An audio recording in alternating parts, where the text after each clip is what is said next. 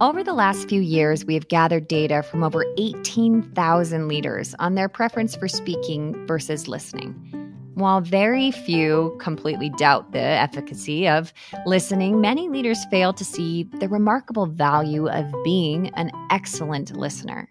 In this episode, we're sharing the research behind the rich rewards that come from deep listening.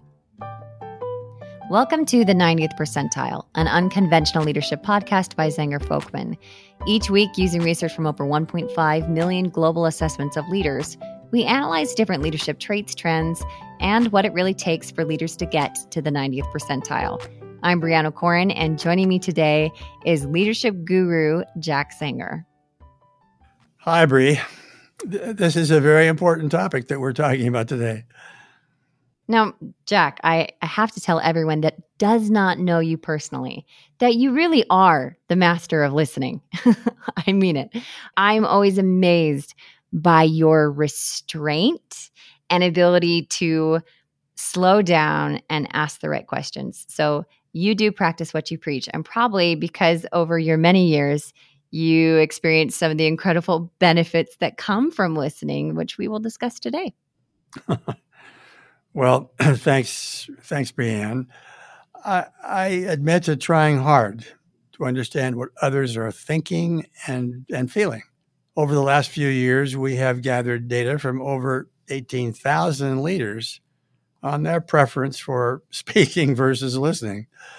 While very few completely doubt the efficacy of listening, many leaders fail to see the remarkable value of being an excellent listener. Rather than taking the time to carefully understand the other person, about 46% of our respondents noted that their preference is to translate their experience into practical, logical advice. Predictably, 18% of the respondents indicated that people frequently drop hints that they could be a better listener. And I fear a few of the hints were missed by this group who likes to use their experience to give sage advice. Oh, and we all need sage advice. right. I, you know, I'm a little surprised. I think probably 70% could be better listeners, actually. But um, sometimes listening is really hard. Most of us have had the experience of you know, going to this social gathering where another person droned on and on about a very uninteresting topic, or, you know, we've been caught in our office with a colleague complaining about problems at work, which feels like a waste of our time to listen to. Listening can be boring, it takes valuable time, and it's made even harder when people bring up really uncomfortable topics. So, the challenges, the difficulties are out there with listening, they're readily apparent. But we, like I said earlier, we don't understand the enormous benefits. What did the research tell us why we should tune in more to these interactions? You know, to better determine and, and to quantify these benefits, we gathered 360 degree feedback data that, that measures a leader's effectiveness at listening and along with other you know, leadership behaviors from about 4,200 leaders we divided that group of leaders into five fundamental, you know, basic groups based on the perceived effectiveness of their listening skills. So these perceptions typically came from, again, 13 or 14 colleagues, typically their boss, their peers, their direct reports, and some other people that they had worked with. The two leadership behaviors showing the largest differences in these groups, that is, how we divided them into these five different categories were number one, building relationships, and secondly, generating trust. You know, if the listeners can just view a graph that shows that leaders with the lowest effectiveness on listening, that is kind of the bottom 10%, they were rated at only the 13th percentile in building relationships and the 14th percentile on generates trust. Now compare it to those who were in the top 10%. They were rated at the 88th percentile on both building relationships and generating trust. There was an enormously high correlation between those qualities and listening skills. Wow. So, what's so interesting about that data is that it kind of shows that it is the absence of our words that can strengthen our relationships and offer a better foundation of trust. Isn't that isn't that interesting? it is. There's a great quote from an article I read from Peter Bregman. He said, quote, silence is a greatly underestimated source of power because words can so often get in the way. Silence can help you make connections, end quote. But you know, that requires us to be willing to slow down and to stop speaking. You got to be willing to give someone your full attention, to put away your distraction, put down your phone. In your article you wrote many years ago for HBR on listening, uh, one of the most kind of popular things that people clung to is this analogy of, of that you don't want to be this sponge absorbing what people say, but to be a trampoline that bounces others to new levels, bounces someone to bounce ideas off of. You're amplifying and energizing them. Yeah. So, what we found is that good listening leads to number one, some more important and p- compelling questions.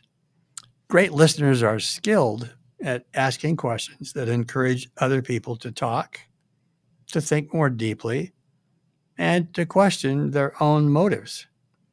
As a result, they share relevant and important information and gain new insights. And secondly, that good listening leads to building relationships that truly benefit your life and your work. As you listen before speaking, better and more helpful questions will indeed enter your mind. Not just questions to prove that you were listening, but the kind of questions that, that deepen the conversation. Take it one step further. Research has shown that people who cultivate positive relationships in many walks of life are more positive and less stressed with their work. Most people have at least one acquaintance who prefers to talk more than they listen. we have observed that these relationships tend to be those valued least because they usually end up being so one sided. Mm-hmm it's exhausting to being with a to, to be with a nonstop talker. Yeah. Um, another benefit that you found that comes from good listening, what good listening leads to is an established foundation of reciprocal trust. The person who listens is more trusted by others, and at the same time, the listening process generates the listener's trust in others. Those who listen well they're they're more trusted while those who resist listening are viewed with suspicion sometimes. Yeah and, you know, and i fear we're all fed up with the state of our current political discourse where distrust causes both sides to not listen to the other. Mm-hmm. other than to hear something about which you want to fight. Yeah. We've also learned that that feedback then flows frequently and freely good listeners appear to earn the privilege of providing feedback to their colleagues and friends. Although giving feedback is focused on talking, good listeners are rated significantly higher on their ability to provide others with honest feedback. And that's probably because good listeners not only talk, but they take the time to understand the perspective of the other person. In addition, good listeners are much more likely to ask others for their feedback in return. You know, colleagues and friends are far less likely to offer feedback to someone that they believe is really unlikely to listen and accept that feedback. And finally, you know, natural opportunities for continued development come from better listening. Listening always conveys a sincere interest in the other person. Leaders who listen well are rated significantly higher on their skill and willingness to develop other people around them. Great listeners are much more likely to understand the desires and preferences of their direct reports. Yeah. The next benefit of listening well is a significant increase in collaboration between your team members. Organizations function well when groups and individuals collaborate and cooperate. It is extremely difficult to create a collaborative culture when leaders do not listen. Uh, leaders who are skilled at listening understand the concerns and frustrations of other groups, which in turn hastens ways to resolve the differences. So that's a great benefit. And the next finding from our research is that helping others, that listening really helps others, people to feel that they can be heard and understand, and importantly, to feel that they belong. By definition, it's really hard for anyone to understand the thoughts and feelings of someone who is quite different from, they, from them. The primary way we come to understand those different perceptions and assumptions and norms is through honest dialogue. Those who listen can grow to understand the issues and concerns of those who are diverse.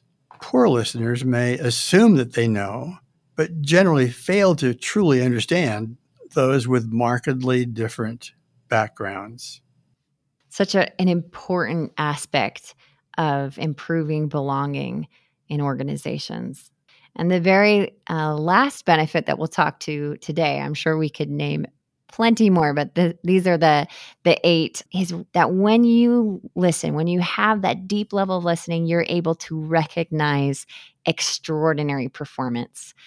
Understanding and appreciation come before the ability to privately and publicly provide meaningful recognition. Those leaders who listen well are significantly more skilled at recognizing others. And this is primarily because they are inclusive and they have invested in understanding others' needs, concerns, and their accomplishments. And what an incredible thing to be able to give that gift to someone of, of not just recognizing, but meaningful recognition.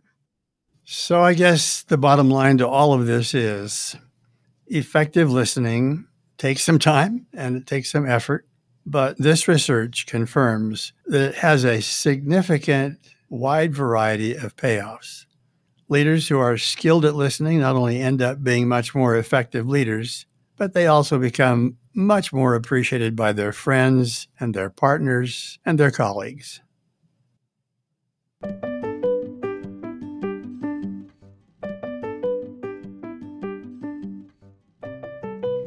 The 90th Percentile and Unconventional Leadership podcast was written and recorded by Brianna O'Corin, Jack Zenger, and Joe Folkman, and produced by Zenger Folkman. If you are interested in learning more about Zenger Folkman's award winning 360 degree assessments, leadership, and coaching offerings, or would like to attend our monthly leadership webinar series hosted by Jack and Joe, visit our website at zengerfolkman.com. If you like our podcast, tell your friends and coworkers about it, and be sure to subscribe on Apple Podcasts, Spotify, or Stitcher, and leave us a great review. We really like to read them. All resources and links to the research referenced in this episode can be found in our episode details or on our podcast page on zengerfolkman.com.